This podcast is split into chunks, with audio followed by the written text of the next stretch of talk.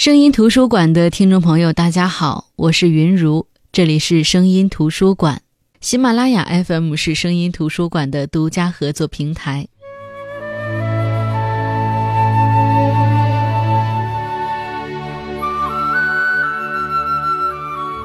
大学时，班里有好几个东北的同学，他们的性格特别豪爽，特别容易就能跟所有人打成一片。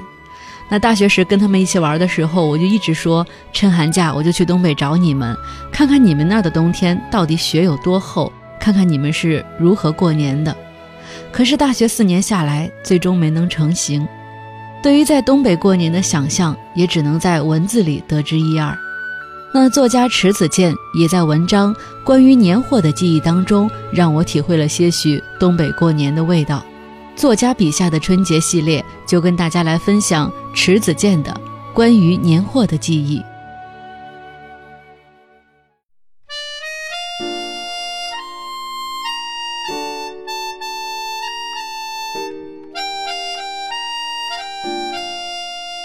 我对年货的记忆。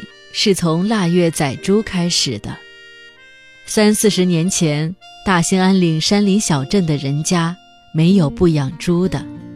一般的人家是春天抓猪仔，喂上一年，不管它长多大，进了腊月门，屠夫就提着刀上门要他们的命了。猪挨宰时嗷嗷叫着，乌鸦闻着血腥味儿，呀呀叫着飞来。不过，好的屠夫会让他连一滴血都尝不着，血被接到盆里灌了血肠吃了。猪背大卸八块后，家家会敞开肚子吃炖肉，然后把余下的作为年货存在仓房的大木箱里，怕它风干了味道不好。人们在储肉箱里撒上雪。大兴安岭不趁别的，就趁雪花儿，你想撒多少就撒多少。有的人家图省心，干脆把肉埋在院子的雪堆里。可是吃的时候去拿，发现肉少了。在黑夜里做强盗的不是人，而是那些会捣动的黄鼠狼，它们可有拖走东西的本事。有了猪肉，除夕夜的肉馅饺子就有了主心骨。可光有肉还不行，那夜的餐桌上还必须有鸡、有鱼、有豆腐。有苹果，有芹菜和葱，鸡是吉利，鱼是富裕，豆腐是福气，苹果是平安，芹菜是勤劳，葱则是聪明，这些一样都不能少。过年不能吃酸菜，说是心酸；白菜也不能碰，说是白干。腊月宰过猪，就得宰鸡了。宰猪要请屠夫，而宰鸡。一般人家的女主人就能做，鸡架在霜降时就从院子抬进了灶房，跟人一起生活了。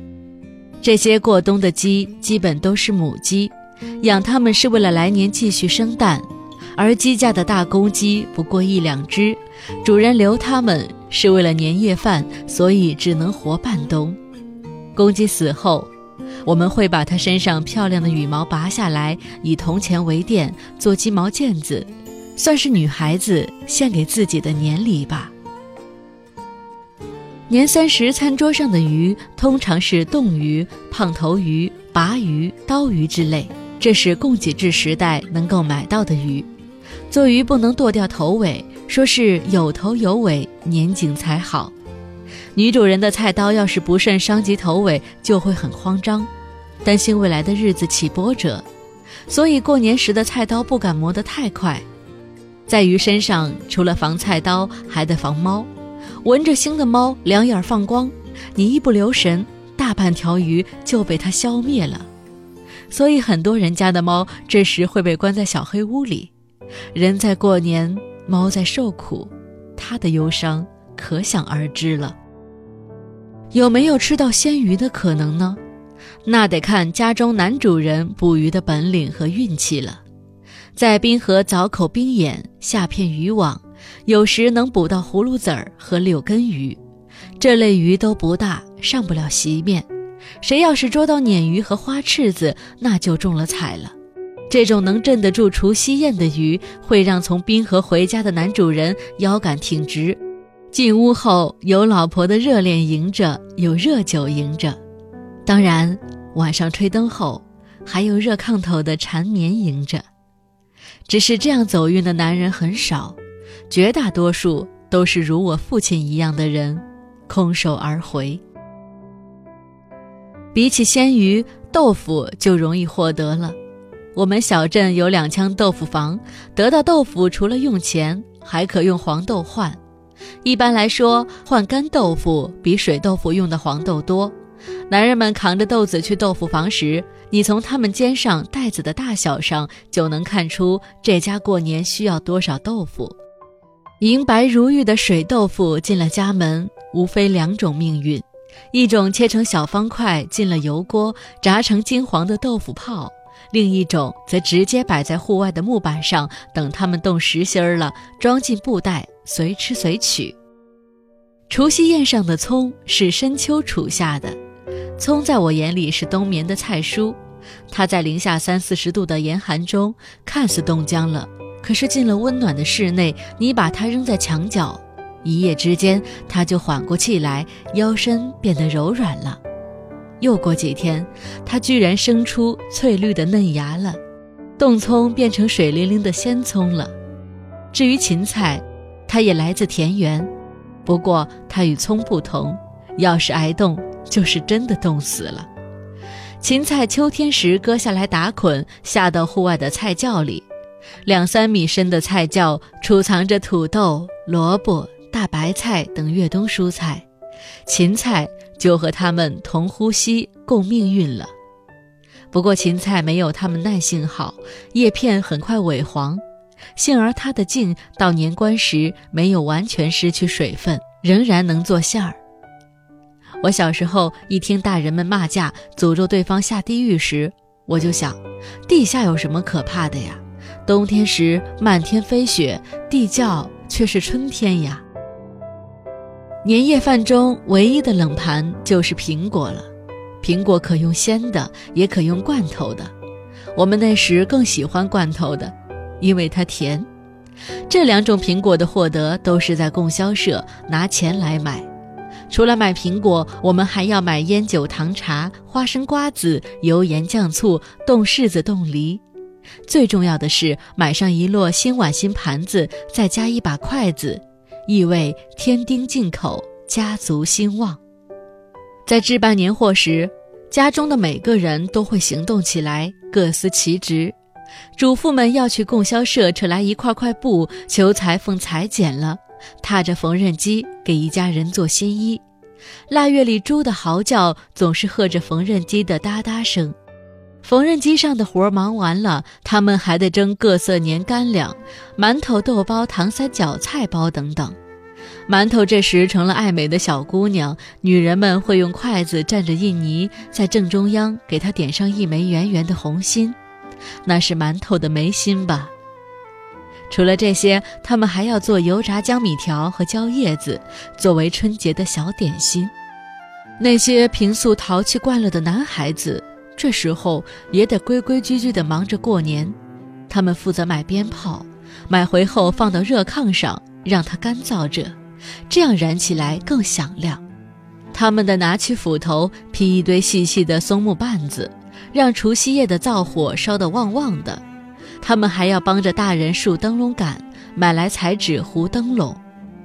不过在我们家，糊灯笼是我的事情，因为我是元宵节天将黑时出生的。父亲给我起的乳名是迎灯，家人认定我的名字中有光明，糊灯笼非我莫属。不过我糊灯笼是讲条件的，那就是提前享用油炸小点心。虽然母亲不情愿。但为灯笼着想，只得依从。我给圆圆的红灯糊上一圈红纸后，会用金黄的皱纹纸为他脚上飘逸的穗子，粘在灯座上，让灯长出金胡子。那时还没有印刷的春联，作为校长的父亲因毛笔字写得好，腊月里就有很多人家求他写春联和福字。人们送来红纸，我帮着裁纸。父亲挥毫，写好一副，待墨迹干了，就把它卷起放到一边，写另外一家的。有时父亲让我编写春联，他也采纳过一副，是贴在仓房上的。记忆中，我把他的小名满仓嵌了进去。父亲写完春联，会给我们做一盏用木座和罐头瓶子做成的灯。为了获得完美的灯罩，他得从户外捡回挂着霜雪的罐头瓶，然后飞快地将一瓢热水浇下去，这样它的底儿就会怦然脱落。当然，取灯罩并不容易，有时一瓢热水下去，它整个碎了，只能弃了。有时那罐头瓶子如烈女一般，热水泼来依然故我。父亲只得再跑回雪地中，再去翻找罐头瓶子。小年前后，我会和邻居的女孩子搭伴进城买年画，好像女孩子天生就是为年画生的，该由我们置办。小镇离城里十几里路，腊月天通常都在零下三四十摄氏度。我们穿得厚厚的，可走到中途，手脚还是被冻麻了。我们知道生冻疮的滋味不好受，于是就奔跑，跑得快，血液流通的就快，身上就不那么冷了。我们跑在雪地的时候，麻雀在灰白的天上也跑，也不知它们是否也去购置年画。天上的年画，该是西边天绚丽的晚霞吧。进了城里的新华书店，我们要仔细打量那一幅幅悬挂的年画，记住他们的标号，按大人的意愿来买。母亲嘱咐我，画面中带老虎的不能买，尤其是下山虎，表现英雄人物的不能买，这样的年画不喜气。他喜欢画面中有鲤鱼元宝的，有麒麟凤凰的，有鸳鸯蝴蝶的，有寿桃花卉的。而父亲喜欢古典人物图画的。像《红楼梦》《水浒传》故事的年画，母亲在家说了算，所以我买的年画以她的审美为主，父亲的为辅。这样的年画铺展开来，就是一个理想国。买完年画，我们会去百货商店给自己选头铃子、发卡、袜子、假领子，再买上几包红蜡烛和两副扑克牌。那时我们小镇还没通电。蜡烛是家里的灯神。任务完成，我们奔向百货商店对面的人民饭店，一人买一根麻花，站着吃完，趁着天亮赶紧回返。冬天天黑得早，下午三点多，太阳就下山了。想在天黑前到家，就要紧着走。我们嘴里呼出的热气与冷空气交融。睫毛、眉毛和刘海染上了霜雪，生生被寒风吹打成老太婆了。不过不要紧，等进了家门，烤过火，身上挂着的霜雪化了，我们的朝气又回来了。人们为自己办年火，也为离世的亲人办年火。逝去的人未必坟茔就在近前。所以小年一过，小镇的十字路口会腾起团团火光。人们烧纸钱时，不忘淋上酒，撒上香烟。年三十的饺子出锅后，盛出的头三个饺子要供在亲人的灵位前，请他们品尝。我小的时候，父亲和爷爷都在时，我们只在十字路口为葬在远方的奶奶烧纸。爷爷去世后，除了给奶奶买下烧纸，爷爷那里也得备一份了。等我长大成人，父亲过世了，母亲预备下的烧纸就比往年厚了。待到十年前我爱人因车祸离世，我回故乡过年，在给爷爷和父亲上过坟之后。总不忘单独买份烧纸，在除夕前夜，在我和爱人无数次携手走过的山脚下的十字路口，为回归故土的他，遥遥送上牵挂。火光卷走了纸钱，把我留在长夜里。我快五十岁了，岁月让我有了丝丝缕缕的白发，但我依然会千里迢迢，每年赶回大兴安岭过年。我们早已从山镇迁到小城，灯笼、春联都是买现成的，再也不用动手制作了。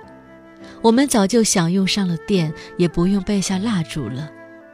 至于贴在墙上的年画，它已成为昨日风景，难再寻觅其灿烂的容颜了。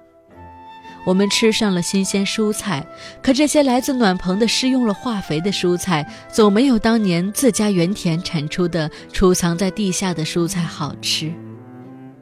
我们的生活变得越来越便利，越来越实际，可也越来越没有滋味，越来越缺乏品质。我怀念三四十年前的年。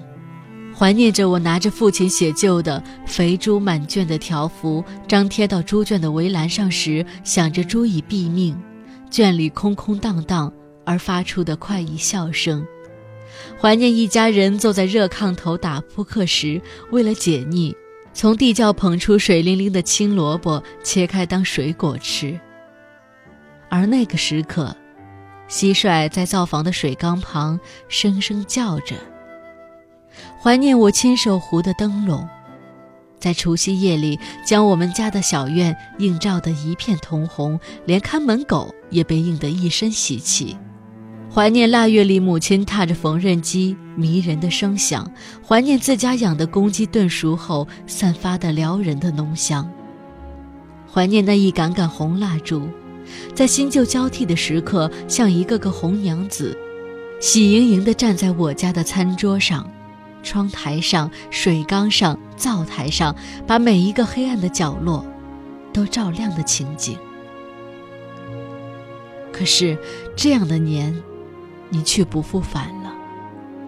在我对年货的回忆中，《牡丹亭》中那句最著名的唱词“原来姹紫嫣红开遍”，似这般都赋予断井残垣，不止一次在我心中冥想。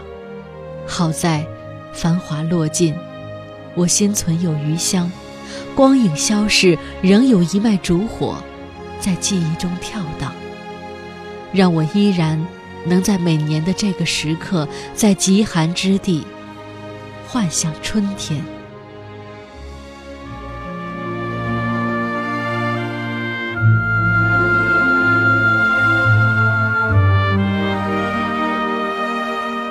迟子建说的是自己从小时候到长大后过年的不同。从食物说到人类的情感上，可能对食物我们是相通的，在感情上我们又是共通的。所以我好像特别容易被他的这种年货的记忆打动，即使和他不是同一年代的人，但是仿佛透过字里行间，我也能想起那些年满满的都是年味的春节。好的，我是云如，这里是声音图书馆。关于春节，我们下期再见。